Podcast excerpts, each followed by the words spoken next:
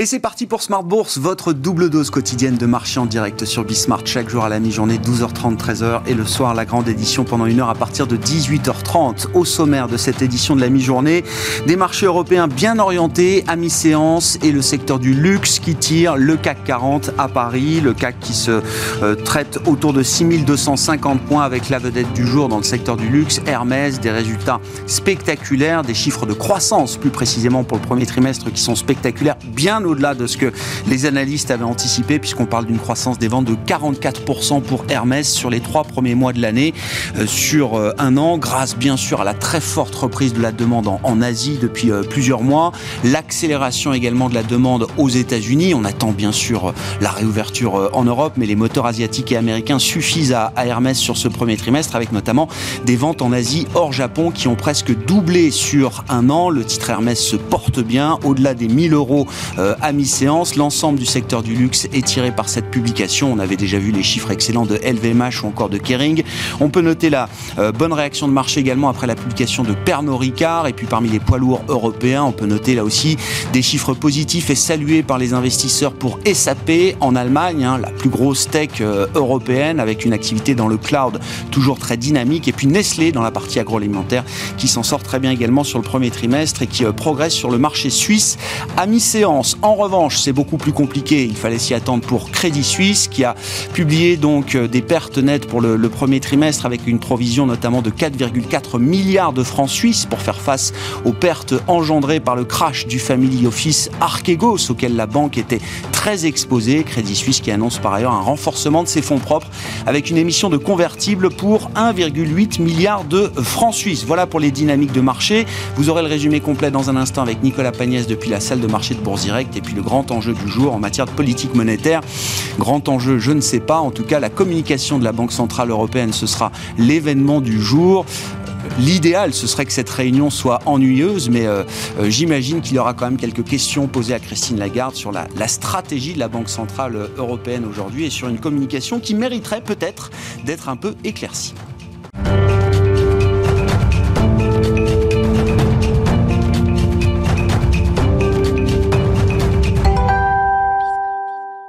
Les marchés européens qui continuent de se reprendre après la, baisse de 2% il y a 48 heures. Les infos clés à mi-séance en Europe, c'est avec Nicolas Pagnès depuis la salle de marché de Bourse Direct. La tendance est toujours en légère hausse sur le marché euh, parisien alors que la séance de ce jeudi est marquée par de nombreux résultats d'entreprise.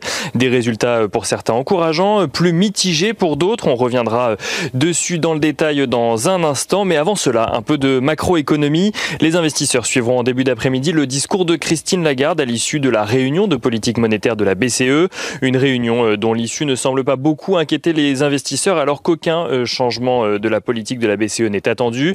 La BCE devrait en effet attendre le mois de juin avant de réévaluer le rythme de ses achats d'actifs dans le cadre de son programme pour lutter contre les effets euh, économiques de la pandémie.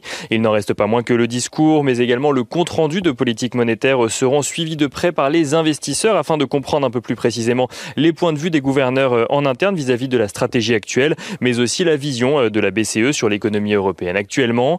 Les investisseurs ont également pu découvrir ce matin le climat des affaires en France. Celui-ci perd deux points par rapport au mois de mars pour retomber à 95, un recul que l'INSEE attribue à la détérioration des perspectives dans le secteur tertiaire. Du côté des résultats d'entreprise euh, à présent, le secteur du luxe tout d'abord confirme son dynamisme avec Hermès qui signe une des plus fortes hausses du CAC 40 euh, à la mi-journée après avoir annoncé une accélération de ses ventes au premier trimestre, des ventes tirées euh, par la demande en Asie mais également par une résistance de la demande en Europe et la reprise de la demande sur le continent américain. Dans les faits, Hermès voit son chiffre d'affaires progresser de 44% à 2,08 milliards d'euros, soit près de deux fois plus que les attentes des analystes qui anticipaient une croissance de 24% du chiffre d'affaires sur la période. Autre valeur en hausse euh, à la mi-journée, Pernod Ricard annonce viser une croissance opérationnelle aux alentours de 10% pour l'ensemble de son exercice décalé.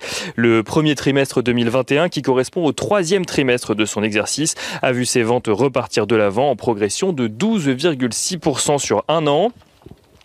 Renault annonce de son côté avoir retrouvé de la croissance organique sur la période. Le chiffre d'affaires du constructeur automobile progresse de 4,4% à taux de change et périmètre constant, même si au global il recule d'un peu plus de 1%. Il n'en reste pas moins que le chiffre d'affaires de Renault ressort à 10 milliards d'euros contre un consensus d'analystes qui en attendait 10,34 milliards. Le groupe annonce avoir souffert de la crise mais également de la pénurie de semi-conducteurs sur la période. Une crise des semi-conducteurs imprévisible qui pousse d'ailleurs le groupe à s'abstenir de prévisions pour l'année 2021. Et dans le secteur des télécoms, à présent, Orange fait état de son côté d'un bénéfice d'exploitation en recul de 0,3% au premier trimestre à 2,565 milliards d'euros. Un résultat en lien avec la baisse des frais dits de roaming, à savoir la facturation des frais d'itinérance lors de déplacements à l'étranger, mais en lien également avec un recul de l'activité de l'opérateur en Espagne. Sur l'ensemble de l'année, Orange confirme ses objectifs annuels, à savoir un bénéfice d'exploitation stable, voire en léger recul. Et on finit avec euh, Accor, Accor qui est toujours euh, touché de plein fouet par les mesures de restriction et qui annonce un chiffre d'affaires en recul de 53% au premier trimestre 2021. Son PDG, euh, annonce d'ailleurs rester très attentif à la préservation de ses liquidités à la réduction des coûts. Accor qui s'estime cependant confiant dans la reprise lorsque les mesures de restriction seront levées, notamment sur le continent européen. Et on finit ce point de la mi-journée avec un tour du côté des indicateurs clés. Le pétrole qui recule et se situe aux alentours des 65 euh, dollars le baril de Brent. L'euro-dollar qui lui est toujours au-dessus des 1,20 pour être exactement à 1,2033 dollars pour 1 euh, euro euh, à la mi-journée. L'OAT à 10 ans en France qui elle est aux alentours de 0% à la mi-journée tandis que le taux à 10 ans aux États-Unis est lui aux alentours des 1,56%. Nicolas Pagnès en fil rouge avec nous tout au long de la journée sur Bismart depuis la salle de marché de Bourse Direct.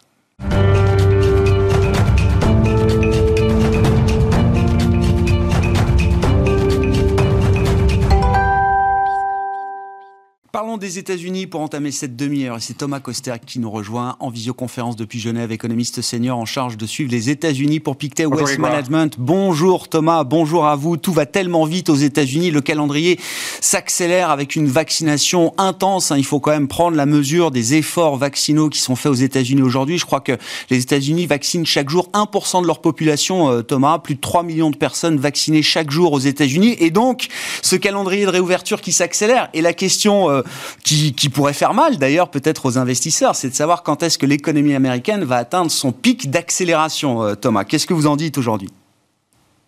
Oui, tout à fait. Hein. concernant la réouverture, hein, celle-ci est rapide et solide. Hein. donc on le voit dans les indicateurs haute fréquence. Un indicateur que j'aime beaucoup, euh, c'est euh, la demande d'essence qu'on a en, rythme hebdomadaire. Et là, une étape importante est en train d'être franchie puisqu'on est de retour à la tendance euh, pré-crise pour la demande d'essence. Et on sait que euh, conduire sa voiture aux États-Unis, hein, son café à la main, c'est vraiment la clé. Et c'est un signal très important aussi pour, pour l'économie. Donc le fait qu'on soit de retour euh, à, la tendance pré-crise, ça montre en effet que la, la, réouverture est quelque part, j'ai envie de dire, le retour à la normale avec tous les, évidemment, tous, tous les guillemets hein, autour de cette expression. Mais voilà, c'est ancré, c'est solide, c'est fort, c'est là. Bon, et à partir de quand est-ce qu'on on va rentrer dans une phase de normalisation de la croissance alors euh, Thomas? Est-ce que c'est euh, au cours de ce deuxième trimestre déjà? Est-ce que le, le, pic peut être euh, encore prolongé d'une certaine manière? La phase d'accélération peut-elle encore se prolonger? Alors tout à fait, donc il y a une bonne nouvelle et une mauvaise nouvelle. La bonne nouvelle, c'est que l'accélération, c'est en ce moment. Je rappelle hein, qu'il y a au deuxième trimestre notamment un parfait alignement des planètes on a le, pic du support budgétaire, hein, le fameux encaissement d'échecs qu'on a déjà vu dans les données du mois de mars, mais qui continue à percoler au deuxième trimestre. On a évidemment la vaccination et la réouverture, hein, notamment dans tout ce qui est euh, consommation et consommation des services. Et puis troisième euh, planète potentielle, on pourrait dire, euh, c'est la météo aussi qui, s'améliore. Mais bref, donc toutes ces, planètes sont particulièrement alignées pour le deuxième trimestre. Et en effet, au troisième et au quatrième, on devrait voir quand même un un commencement de désalignement, ce qui voudrait dire en termes concrets un retour à la tendance, euh, c'est-à-dire une, croissance plus, euh, plus modérée hein, en termes concrets. Donc en effet, euh, une fois qu'on a taper en fait le potentiel de croissance au, troisième trimestre, à mon avis, on risque d'avoir une croissance beaucoup plus modérée qui revient à sa tendance de long terme. Et donc il faut comprendre que le, narratif de surchauffe, alors qui a animé quand même les débats euh, tout euh, au début de cette année, euh, Thomas, ce narratif-là, il est peut-être un peu moins puissant aujourd'hui. J'en veux peut-être pour preuve d'ailleurs le comportement du marché obligataire avec des taux américains qui se sont stabilisés, mais sous leur pic qui avait été atteint fin mars à plus de 1,75% pour le, le 10 ans, et des anticipations d'inflation qui, euh, qui ne bouge plus, qui reste bien ancrée, mais qui, euh, qui n'accélère plus à la hausse euh, par ailleurs. Oui, tout à fait. Hein. Donc deux choses à dire. En effet, le marché obligataire a tendance à, regarder derrière la colline, hein, derrière ce pic d'accélération et un peu se dire, bah, on attend un peu plus pour voir comment va être la tendance, la tendance suivante et, quel sera ce rythme de croissance. Encore une fois, moi je crois que le rythme de croissance sera plutôt euh, classique. Hein, c'est-à-dire on reviendra à la tendance pré-Covid qui est une croissance d'environ 2%. Euh, euh, voilà, donc ça c'est le, trend. Hein.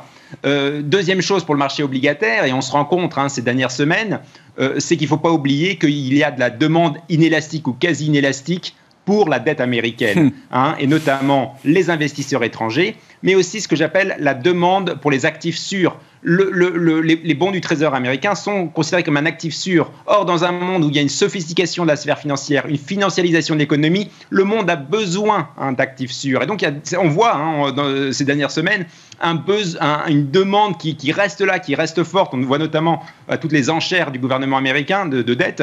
Il y a une forte demande encore pour le papier euh, américain, et notamment, moi je pense, à cause de cette euh, raréfaction des actifs sûrs et le fait que les États-Unis, leur dette, reste encore un, actif considéré comme, comme sûr et donc une grosse demande euh, mondiale et aussi du système financier lui-même. Bon, et puis on est dans une séquence importante pour le, le climat, en tout cas pour la, la, la, prise en compte des enjeux climatiques. On a eu des accords hier au niveau euh, européen, et puis aujourd'hui cette grande journée pour le climat organisée en, en, visio, bien sûr, par la Maison Blanche, Joe Biden, avec euh, la participation de Xi Jinping ou encore de Vladimir Poutine, Emmanuel Macron et les Européens, bien sûr. Et c'est l'occasion pour Joe Biden d'afficher des, des objectifs climatique durci par rapport à, aux administrations précédentes, puisqu'on parle d'un objectif de réduction de gaz à effet de serre de 50% environ par rapport au niveau euh, de 2005, hein, pour un horizon 2030. En tant qu'économiste, comment vous regardez cette séquence, euh, Thomas, les, objectifs euh, qui, sont, qui sont affichés aujourd'hui, et est-ce qu'on peut imaginer une croissance américaine plus verte demain? Vous parliez en introduction de du besoin d'être derrière sa voiture à essence avec son gobelet de café. Est-ce que les choses changeront demain aux États-Unis? Oui, d'ailleurs, on peut, on peut parler, enfin une parenthèse sur la voiture. Vous savez que euh, Biden est beaucoup critiqué puisqu'il n'y a pas encore de fin officielle de la voiture euh, thermique. Hein, et ça en dit long. Hein. on attend, enfin, la gauche du parti attend des annonces concrètes sur la fin des voitures thermiques euh, aux États-Unis. Et Biden, pour l'instant, ne, ne, va pas dans cette direction-là. or, on sait que certains pays, comme le Royaume-Uni, par exemple, hein, la fin de la voiture thermique, c'est pour 2030. Voilà. Fin de la parenthèse. Pour dire trois choses sur ce sommet climatique euh, aux États-Unis hein, qui a lieu en ce moment. Euh, premier point, euh, c'est évidemment le signal que les États-Unis veulent reprendre le leadership sur cette question climatique au niveau mondial, alors qu'on sait que l'administration précédente, hein, c'était beaucoup moins son thème de prédilection. Deuxième point, il y a aussi un côté géopolitique, hein, parce que ce qui est intéressant, c'est que pour euh, les États-Unis euh, euh, et la Chine se sont tous les deux rassis à la table de, de négociations, et notamment il y a eu une rencontre entre John Kerry et son homologue chinois la semaine dernière pour dire que les États-Unis et la Chine allaient travailler ensemble. Donc ça c'est intéressant parce que dans cette relation plutôt conflictuelle entre les États-Unis et la Chine, là il y a un axe d'entente. Donc ça, ça sera un, axe à surveiller. Évidemment, troisième point, donc c'est la transition écologique elle-même.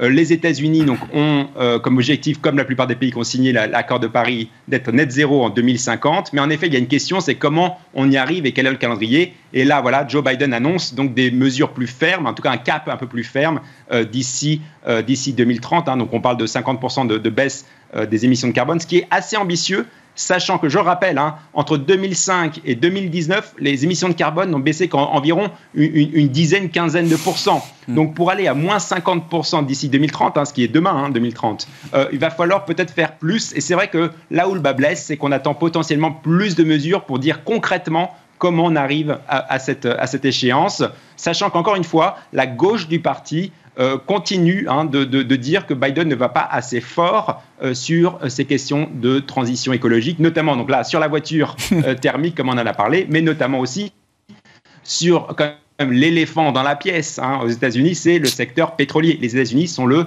premier euh, euh, producteur de pétrole au monde devant l'Arabie saoudite et devant la Russie. Et aussi, il va falloir en effet euh, faire quelque chose avec ce, secteur, ou en tout cas avoir plus d'annonces un peu plus concrètes pour comment on gère ce secteur industriel.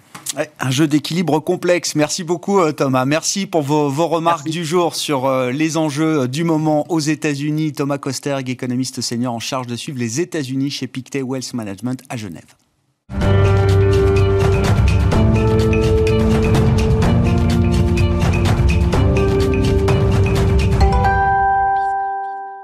Et c'est Didier Saint-Georges qui est à présent à mes côtés en plateau, membre du comité d'investissement stratégique de Carmignac. Bonjour et bienvenue euh, Didier. Bonjour. Comment vous regardez le, film global du, euh, du moment? On a l'impression d'ailleurs d'un film à, à, plusieurs vitesses avec, euh, bon, les États-Unis, on vient largement d'en parler, mais il faut bien sûr y revenir, cette phase d'accélération impressionnante. La Chine qui est déjà au-delà, dans une phase d'ajustement de ce qu'on comprend.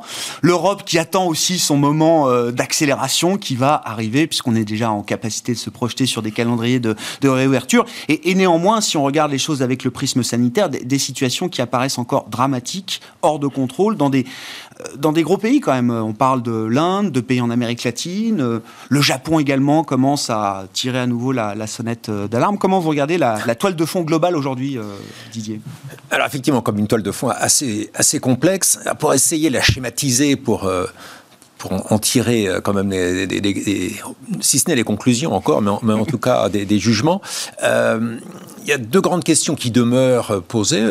On, y revient chaque mois, mais je pense que pour l'instant, elles demeurent posées. C'est le fait de savoir s'il faut raisonner toujours de manière, euh, de cyclique ou s'il se passe quelque chose là de, différent à cause essentiellement de la, politique budgétaire américaine. Donc le phénomène cyclique traditionnel suggérerait que bah, on, est, on est très près du haut de cycle. Mm-hmm. Euh, c'est-à-dire que ça y est, le prix des matières premières a fortement rebondi, les anticipations d'inflation ont augmenté, les taux d'intérêt ont commencé à monter. Et donc, euh, dans un cycle normal, un mini-cycle normal, le marché aujourd'hui a commencé à se dire à quel moment ces hausses de taux vont commencer à, freiner la reprise, à freiner l'inflation, donc l'économie va ralentir la Chine, de ce point de vue-là, qui en effet est, avancée euh, dans tout ce mouvement-là, elle est en train de vivre cela, c'est-à-dire que les, pouvoirs publics euh, chinois ne sont plus à mettre du charbon dans la chaudière, ils en sont au contraire à, essayer de contrôler euh, à peu près la, reprise. L'inflation n'est pas un problème. et le prochain mouvement en Chine pourrait être un mouvement de baisse des taux d'intérêt, donc schéma cyclique euh, classique, alors qui n'est pas forcément très bon pour les marchés, hein, parce que c'est exactement ce qu'on avait vécu en Europe et aux États-Unis en 2018.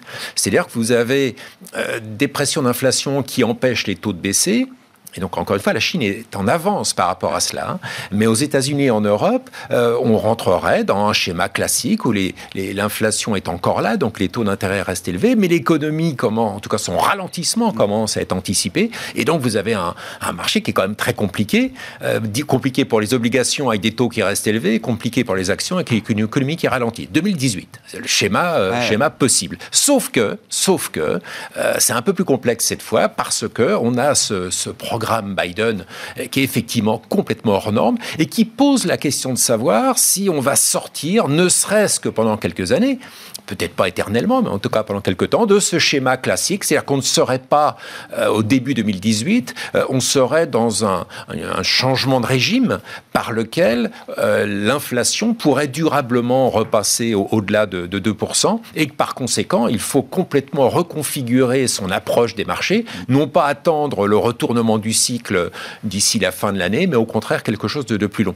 C'est très difficile de, faire le pari aujourd'hui. Normalement, c'est quasiment impossible. Hein. On ne change pas une tendance de pratiquement 20 ans euh, aussi facilement. Les freins à l'inflation structurelle sont énormes, ne serait-ce que via la, technologie qui est très désinflationniste. Donc le, choix entre les deux est très difficile. En ce moment, si on pose la question là au mois d'avril, le deuxième schéma, celui d'un programme budgétaire euh, Biden qui change les règles du jeu, il est allé très très vite. Sleepy Joe s'est transformé en Speedy Joe, donc ça a été extrêmement vite. On va être au mois d'avril, donc dans les prochaines semaines, sur les présentations du détail du fameux American Families Plan. C'est de nouveau, grosso modo, 2 à 3 milliers de milliards de dollars qui vont être proposés, ce qui veut dire qu'il n'est pas exclu que même dans un schéma de, de changement de régime, Hein, qui ne serait pas juste un, phénomène ah cyclique de court terme. Même dans ce schéma-là, beaucoup aujourd'hui pourraient, ne serait-ce que dans les prochaines semaines, être déjà anticipés par le marché. Ce qui voudrait dire, et ce qui expliquerait aussi que au moins pour un temps, mais ce ne serait qu'une pause dans ce cas-là, bah, les taux d'intérêt se calment, les valeurs cycliques arrêtent de surperformer, parce que tout ça a été extrêmement vite. La question est de savoir simplement si c'est une pause parce que le changement de régime aura lieu ou si c'est simplement le signal que le cycle a été court, a été violent, mais ça reste un cycle et donc on va ralentir en 2022. Quand est-ce qu'on aura la réponse, euh, Didier? Parce que alors, vous présentez les, choses de manière euh, parfaite, mais et, aujourd'hui je comprends que cette question-là, c'est impossible de la trancher euh, de manière honnête. en tout cas, on peut en tout cas, avoir une intime conviction, faire des paris. mais voilà, quand on est investisseur et qu'on a la responsabilité de l'argent que les clients vous confient, effectivement, n'est peut-être pas prêt à faire ce genre de pari aussi, euh, aussi fort aujourd'hui. Est-ce que vous imaginez quand même le moment où vous pourrez répondre à cette question euh, Oui, alors. le calendrier qui vient là? Euh, alors, je pense que. Bon, outre le fait que le, marché lui-même va, nous indiquer un petit peu ce, qu'il est, ce sur quoi il est prêt à, à, parier, lui, je pense qu'il va être assez éclairant.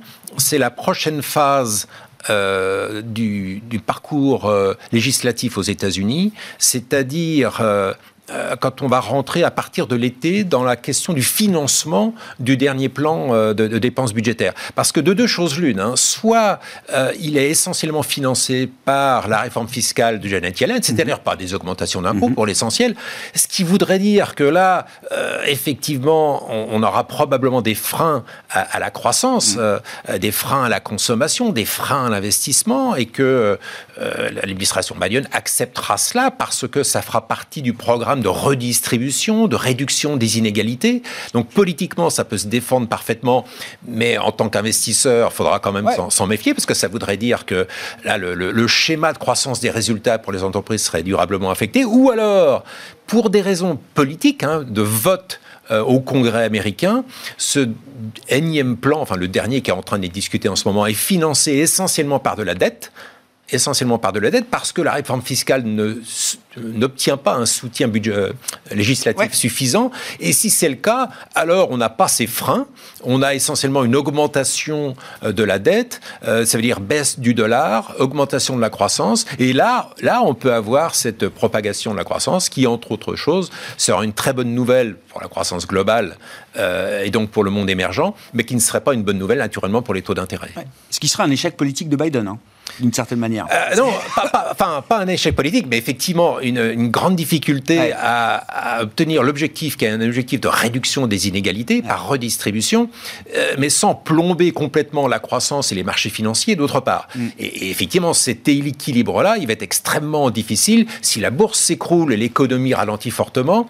Même si vous redistribuez la richesse, euh, je pense qu'effectivement, c'est pas un succès total. Mais je pense qu'il faut vraiment avoir à l'esprit dans, dans, dans contexte américain que la priorité politique aujourd'hui de l'administration Biden, c'est la réduction des inégalités. C'est absolument majeur, hein, absolument majeur. Son mandat. Et, donc le fait de savoir comment la politique fiscale, au sens français du mot, c'est-à-dire que la, gestion des impôts, mm. va contribuer à cela, je pense que pour répondre à votre question, c'est ça qui va éclairer, me semble-t-il, la prochaine phase des marchés. Bon, avant d'avoir euh, les réponses à ces questions, une fois qu'on a dit ça, euh, Didier, comment est-ce qu'on met en place ou comment est-ce qu'on ajuste peut-être d'ailleurs sa stratégie d'investissement euh, aujourd'hui, sachant encore une fois que tous les marchés, et on peut parler des marchés actions, des marchés de crédit, sont quand même sur des plus hauts. Quand on regarde même les indices européens, on voit qu'on va chercher des niveaux alors qui datent de l'an 2000 hein, pour certains indices qui ont toujours été des niveaux de résistance importants, on va dire, pour les indices boursiers, si je parle des indices boursiers. Et donc, cette situation peut faire un peu peur euh, aujourd'hui aux, investisseurs. Euh, est-ce qu'il faut commencer à se couvrir? Est-ce que tactiquement, il y a quelque chose à faire de ce point de vue-là? Oui, effectivement. Euh, je pense que si l'on regarde les, choses telles que je les ai présentées, c'est-à-dire avec cette espèce d'alternative. Deux options. voilà, deux, options assez radicalement différentes quand même. Donc je pense que stratégiquement, et on, en avait parlé le mois dernier, stratégiquement, il faut être capable de ne pas être très perdant si l'un des deux scénarios se, se produit. Ce qui veut dire deux choses. Première chose, à court terme, le phénomène quand même dominant, au moins en Occident, ça va être la réouverture des économies, mm. ce qui n'est pas la même chose qu'un cycle économique, mais qui va aller dans le même sens. Euh, et donc rester positionné quand même sur ces secteurs qui aujourd'hui euh, n'ont pas du tout encore euh, bénéficié de la réouverture. Et c'est clairement le cas en Europe, davantage qu'aux États-Unis où la réouverture mm-hmm. existe déjà. Donc jouer ce phénomène de réouverture particulièrement en Europe. Ah le corollaire de cela, c'est que la hausse des taux d'intérêt qui peut être soutenu par une reprise économique, a plus de potentiel aussi en Europe qu'aux États-Unis. Donc plutôt euh, se couvrir contre la hausse des taux d'intérêt en Europe qu'aux États-Unis, alors qu'il y a deux mois, c'était aux États-Unis qu'il fallait le faire. Donc ce décalage dans le cycle, il est classique. En Chine, en revanche, conformément à ce qu'on se disait il y, a, deux minutes, là, on peut littéralement déjà commencer à se positionner sur la baisse des taux d'intérêt mm-hmm. et sur les valeurs de croissance, c'est-à-dire celles qui vont très très bien résister à un, ralentissement. Donc je pense que les ajustements en fonction du cycle sont tout à fait, euh, tout à fait possibles. Maintenant, le risque de marché général, vous l'avez compris, il est important parce qu'on a ralentissement économique d'un côté comme risque ou hausse des taux d'intérêt comme risque de l'autre, ce qui veut dire qu'en termes de taux d'exposition, de profil de risque, je pense qu'en effet, c'est un sens de réduire un peu son profil de risque aujourd'hui. Bon, la BCE se réunit aujourd'hui. Euh, Didier, je ne sais pas, est-ce qu'il y a quelque chose à attendre de la Banque Centrale Européenne? Dans le monde des banques centrales, alors ce n'est pas la plus importante, mais il y a un petit signal qui a été envoyé par la Banque Centrale du Canada hier. Mhm. Ils ne sont pas dans la même situation, ils sont plus proches du cycle américain évidemment que, que, nous euh, en Europe, mais euh, c'est la première banque centrale d'un pays développé qui annonce une, une réduction de son soutien à venir. Oui, alors euh, là, on se retrouve dans le même débat, hein, c'est-à-dire que si on reste dans un schéma euh, classique d'indépendance des banques centrales, euh, bah, il est clair que si vous êtes en période de, reprise, vous ne pouvez pas vraiment justifier d'avoir le même degré d'aide que vous aviez six mois plus tôt. Sauf que on n'est plus tout à fait dans un schéma classique naturellement, la, locomotive, c'est les États-Unis. Et euh, aux États-Unis, vous avez une banque centrale qui considère que ce n'est pas son rôle d'aller à l'encontre d'une politique économique décidée par un gouvernement dûment élu. Mm. Donc, il ne veut pas remonter les taux d'intérêt, resserrer la politique monétaire, alors que le gouvernement souhaite au contraire soutenir la croissance. Et donc, la politique américaine aujourd'hui est une politique de coopération entre le gouvernement et la banque centrale. Pas facile pour les autres banques centrales d'aller à l'encontre l'encontre de cela, euh, même si la Banque du Canada, en effet, dit bah oui, mais nous, on n'est pas tout à fait dans la même situation. Donc l'Europe, Christine Lagarde pourrait dire la même chose, sauf que, naturellement, la conséquence, on peut la trouver très vite sur la monnaie. Si la Banque Centrale Européenne envoie des signaux un peu rapides, un peu forts, de perspective de resserrement monétaire, ou de réduction, en tout cas, du quantitative easing, le risque principal, il est sur la monnaie, sur la hausse de l'euro. Et d'ailleurs, je dirais que probablement une façon de se protéger contre ce risque-là, c'est d'être plutôt protégé sur le dollar parce que le dollar pourrait s'affaiblir si Christine Lagarde cède aux pressions un, petit peu dures de, son aile droite, si j'ose dire, à la BCE. oui, c'est ce qu'on a peut-être commencé à voir ces derniers jours. Hein. L'euro retrouve un peu de, couleur et on voit des, dynamiques de taux très différentes désormais entre ce qu'on peut observer aux, États-Unis et en Europe. Merci beaucoup euh, Didier. Merci d'avoir été avec nous pour cette analyse de marché euh, dans Smart Bourse à la mi-journée. Didier Saint-Georges, membre du comité d'investissement stratégique de Carmignac. On se retrouve ce soir en direct à 18h30 sur Bismart.